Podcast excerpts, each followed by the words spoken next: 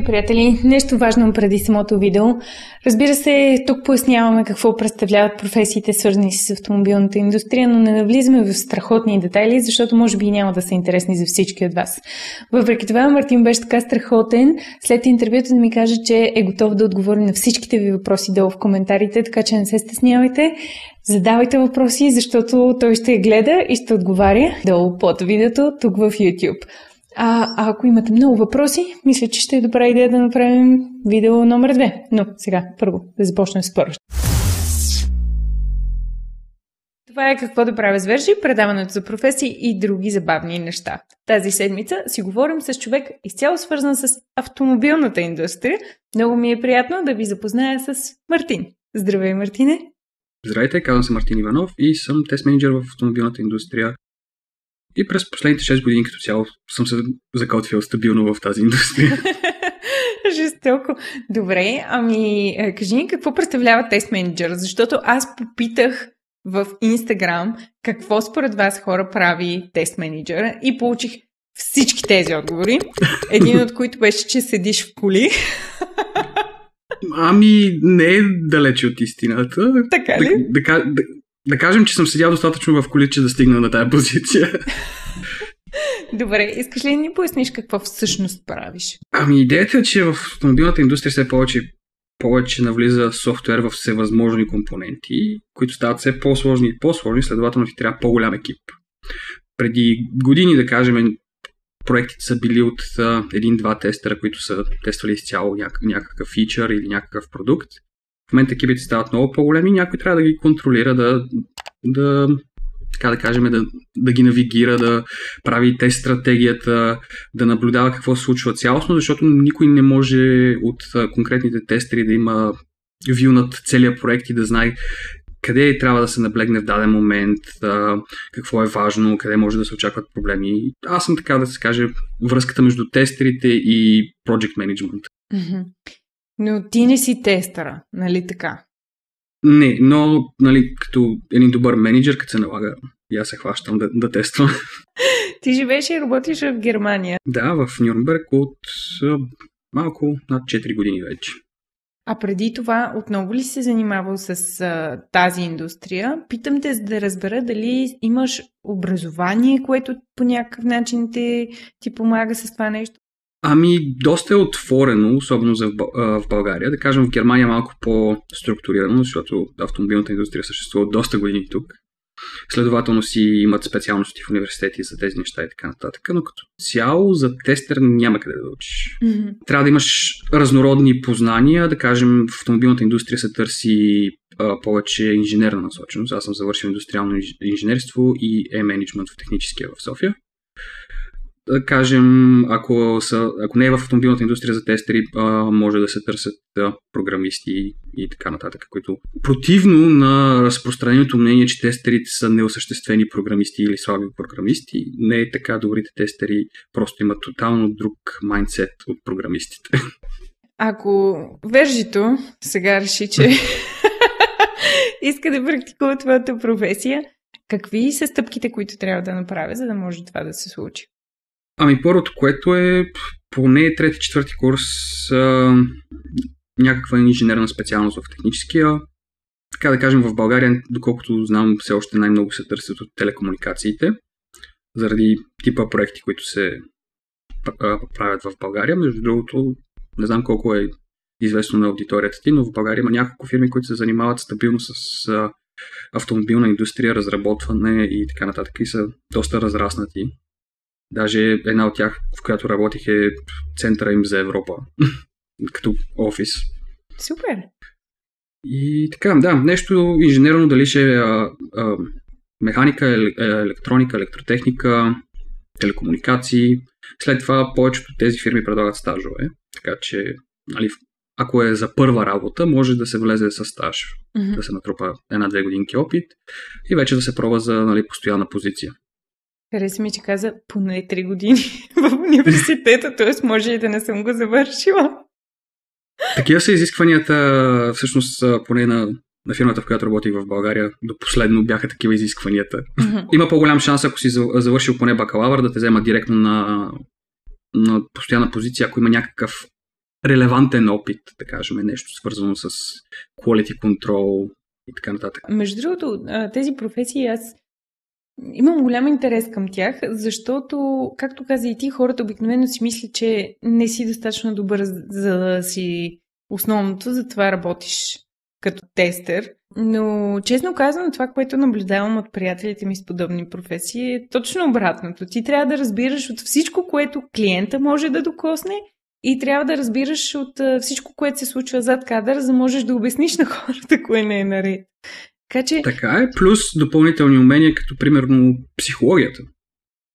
И тук ли, приятели? Това е невероятно. Аз а, във всяко предаване си говорим за това колко е важна психологията във всяка една професия и наистина трябва да си поканим вече психолог. Да, е, емоциите объркват много нещата. В тинейджерските години ми беше много интересно да чета на тая тема книги. Като цяло това доста ми помага в работата, примерно да се опитам да направя някакви стереотипи на чести юзери или така нататък. Също черпа и от, нали, личен експириенс по, по улиците с колите. Но, примерно, как би реагирал в дадена ситуация човек, примерно, да направим някакви такива тестове, да кажем. Примерно, караш и нещо крашва. Какво ще направи човека в този момент? Мисля, рестартира ти се инфотеймент системата на колата. И се опитваме да ги докараме тия реалистични варианти, да тестваме, че всичко е, както, както обичаме да казваме, и идиота устойчиво. Това е един а, добър подход, честно казано. Добре, искаш ли да подскочим към някои от въпросите на публиката, защото има много добри. И, приятели, ако вие също искате да зададете въпрос на следващия гост, разбира се, можете да го направите в супер тайната ни група, която е линкната долу. Не директен линк към нея, иначе нямаше да е тайна. Но има стъпките как да се присъедините към нашето племе. Или може чисто и просто да, ни послед... да ме последвате в Instagram, където задавам предварително въпросите. Като стана дума за Instagram, кажи ни къде можем да открием теб. Instagram, Twitter, Марто Иванов деветдесет и едно, в YouTube Мартин Иванов. Всички линкове можете да откриете долу в описанието на видеото. Нека погледнем някои от въпросите. Силвия вече попита, ако нямаш завършен университет, може ли да завършиш конкретен курс? Доколкото знам, в България все още няма курс в тая насока, но в момента, между другото, работя с една българска компания, която предлага курсове в софтуерната част, да направим един курс, такъв ентри курс за тестване в автомобилната индустрия. О, страхотно! А ти също така имаш и една прекрасна изненада за нашите гости. Кога ще искаш да им споделим? Сега ли е момента? От теб зависи, може да оставим накрая за изненада.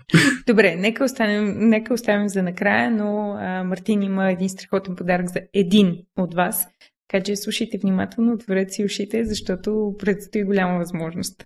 Така, нека се върнем на въпросите. Георги пита дали правите тестове на абсолютно всяка кола, която излиза от завода, или тествате конкретни бройки и на база тези бройки решавате какво се случва с другите? Ами, всъщност, то е доста по-сложно от това, което е описано. В смисъл, а, това са продукционните тестове, за които се говори. Те са обикновено далеч от... Така е, да кажем, в Германия има, но в България са доста далече. В, в България, примерно, са основно Ар енд Ди тестовете по време на разработката на самия продукт. Конкретен малък продукт, който е част от цялата кола. Не тестваме цялата кола. Със сигурност такива тестове, които са продъкшн тестове в фабриките, нали, минават чекове. Една на сто коли, примерно, минава full чек, другите минават някакви по-дребни чекове. А, но има много детайлно тестване на всеки един компонент по-отделно, преди да се вкара в една кола. След това се прави прототипа на тази кола и се тества така, доста стабилно. А, някакви ненормални километри се навъртат с тия коли. До такава степен, че ние в работното си време, примерно тук в Германия, не можехме да смогваме да навъртаме километрите, които ни бяха дадени. Но ни даваха колите за събота и неделя за ползване. Аха. За да може, за да може да навъртиме нужните километри, за да имат фирмите достатъчно данни от тези коли, как се представят след триста, четиристотин, петстотин хиляди километра в реални условия. Значи трябва да си много добър шофьор, за да можеш да прецениш, ако има проблем, какво да правиш. Да, има специални курсове по принцип, ако си по-замесен с тестването на прототипни коли, които а, са много интересни. Трябва да минеш да вземеш един сертификат. Обикновено са три-четири дена в Алпите, в всевъзможни условия те карат да овладяваш колата, примерно при аквапланинг, дрифтове и така нататък. Всеки ли Но... може да се запише за такъв тип курс? Има ли значение, не. например, възрастта? О, не, а, не. Възра... Възрастта не е. В смисъл, трябва да си в, в индустрията и трябва работата да ти е пряко свързана с това нещо. Примерно аз а, имах опцията да, да го направя това нещо, но имах и опцията в същия момент да продължа нагоре по иерархията. Така че аз лично не съм го правил, но много колеги го минаха този курс. Mm-hmm. Но да, да ти кажа, карането в, в България е достатъчен курс. Това много ми хареса. Съгласна съм с теб. Аз също съм шофьор и съм напълно съгласна с теб и карането в България. Но какво друго можеш да очакваш от тази професия? Ох, ами то си е строго индивидуално за всяка компания това нещо. Зависи колко е голяма компанията, зависи колко е голям офиса, проектите и така нататък. По принцип, да кажем, в една средно до голяма компания доставчик на фирми като Audi, Mercedes и така нататък, има поне едно шест-седем нива, които може да се развива човек. Почваме от нали, стажанската позиция, след това нормалната тестърска позиция, senior тестър, след това имаш тест менеджер. Обикновено на нивото на тест менеджер има и понякога тест специалисти, които са хора, които не им се занимава да работят толкова с хора, но са страшни гурута на, на тема технологичната част и примерно обичат да развиват някакви иновации в автоматизацията на тестовете и така нататък.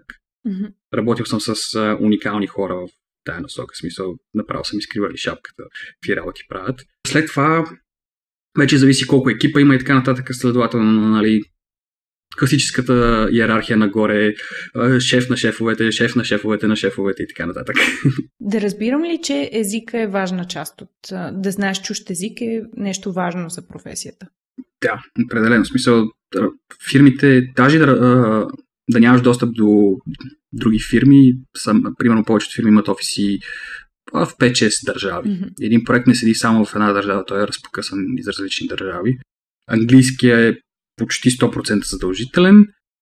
Вече като говорим за Германия, английския може да помогне до едно ниво, но повече, после нали, от тест менеджерска позиция, включително нагоре, си трябва и немски, който ми се наложи да, така, on the go да науча. А научи сам или имаше възможности от самата фирма, например, да ти предоставят уроци?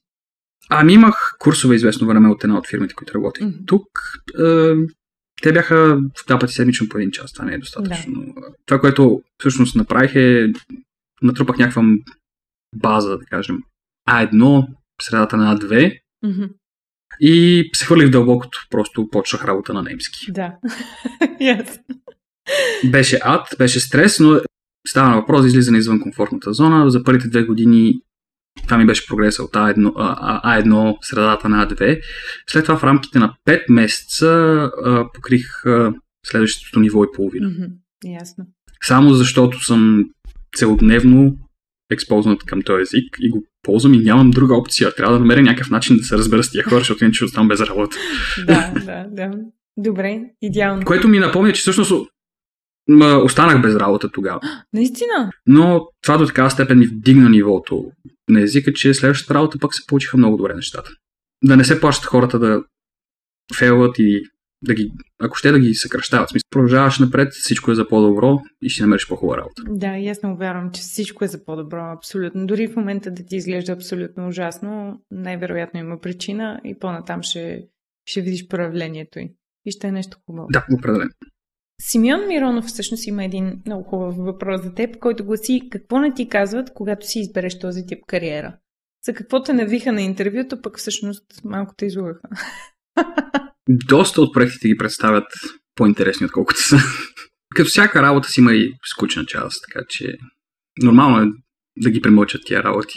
Въпреки че в последната фирма, в която работя, сме си много откровени по време на интервюта и си казваме всичките ни проблеми, защото наистина ни трябват хора, които да издържат а, на проблемите, които имаме. В момента сме в една миграция на тулове, процеси и е доста напрегнато и ни трябват хора, които са готови от самото начало да се справят с това нещо, да се види, че имат мотивацията. Не, да, просто вижда им се разочарованието в очите на тези, които не са готови да, да се справят с това предизвикателство. Mm-hmm.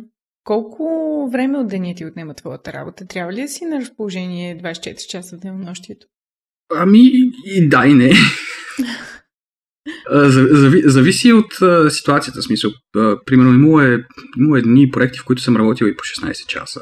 А, и, както съм в Германия, понеже нали, тук малко по-структурирано, но тук даже да се карат като работиш много. Mm-hmm. А, затова понякога се налага да работиш неофициално. Пак е като в България безплатно, но се налага. Mm-hmm. Но не е постоянно. А, не, не е постоянно. Да. Общо взето тук имам доста повече свободно време, повече от... Нали, осем часа ми е нормално да си работя. Много извънредни ситуации работи повече. Mm-hmm. Разбирам. Което е хубаво, защото пък като работиш прекалено много и стресът става прекалено много също така. Да. Но виж сега, пътите, в които съм работил тия по дванадесет, четиринадесет, шестнадесет часа, това може би са най-яките моменти от работата, които съм имал, така че не, не беше толкова тежко. Правихме навигационни тестове заедно с Mazda из Германия и обикаляхме с а, едни много симпатични японци. Да, беше доста забавно, защото обикаляхме по различни а, градове, търсихме конкретни мероприятия, да видим как ще се справи навигацията. Това е интересна част от работата. Изобщо не, не съм и подозирала, че ти всъщност се качваш в колата и я караш на улицата. Така, че... Карат се, карат се, да. В смисъл, все пак някои неща не могат да се тестват странично или а, да кажем не, неперфектният свят не може да се репродуцира. Много от хората зададоха въпроси за това ти как се избираш кола. И, например, Сияна Димитрова пита дали имаш любима марка кола, която ти да използваш за себе си. Няма как да нямам. Все пак съм в автомобилната индустрия, защото това, това ми е голяма страст. А за тези от хората, които искат наистина да се занимават с това, което ти се занимаваш, ти имаш един прекрасен подарък за тях. Можеш да им споделиш, а аз ще им споделя как могат да участват. Добре, ами понеже като цяло няма къде да се прочете за това нещо и ако нямаш контакти в тази индустрия, много трудно се разбира какво трябва да направиш, какъв път да поемеш, за, за да влезеш в тази индустрия. Лично аз малко на късмет попаднах. Та, идеята ми беше да предоставя един час, нали, консултация на някой, който е супер мотивиран и иска да влезе в тази индустрия, да му дам малко насоки, евентуално и да помогна с някакви контакти в някоя друга фирма. Страхотно. Това е наистина невероятен подарък от твоя страна. Ако искаш да получиш едночасова консултация с Мартин на тема работа в автомобилната индустрия, всичко, което трябва да направиш е да харесаш това видео и да ни напишеш в коментар защо точно ти трябва да спечелиш консултацията. Като не е нужно да изпадаш в супер детайли или да е нещо страшно официално, достатъчно е наистина просто да ни кажеш защо трябва да си ти.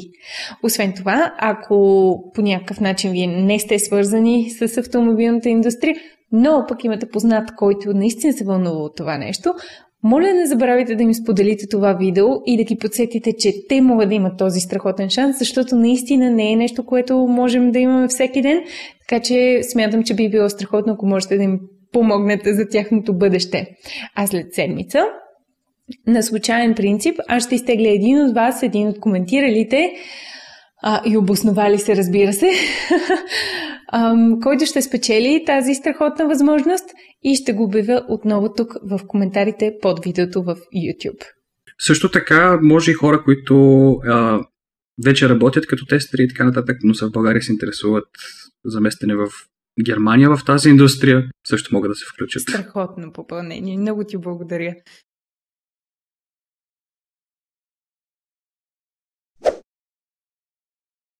Значи, може би е за добро цялото това професиониране и изместване към софтуера. Имаше шест месеца, в които аз бях нон-стоп между България и Германия заради тестове. Отново от Георги, който за мен е много забавен въпрос. Колко коли имаш за чупене? Али повечето хора няма да, няма да кажат, окей, напускам, заминавам за Испания, аривидерчи и така нататък. Та може би ще да е полезно да го спомена в началото. Нищо, ето това е хубаво, защото подсещаш хората да гледат до края.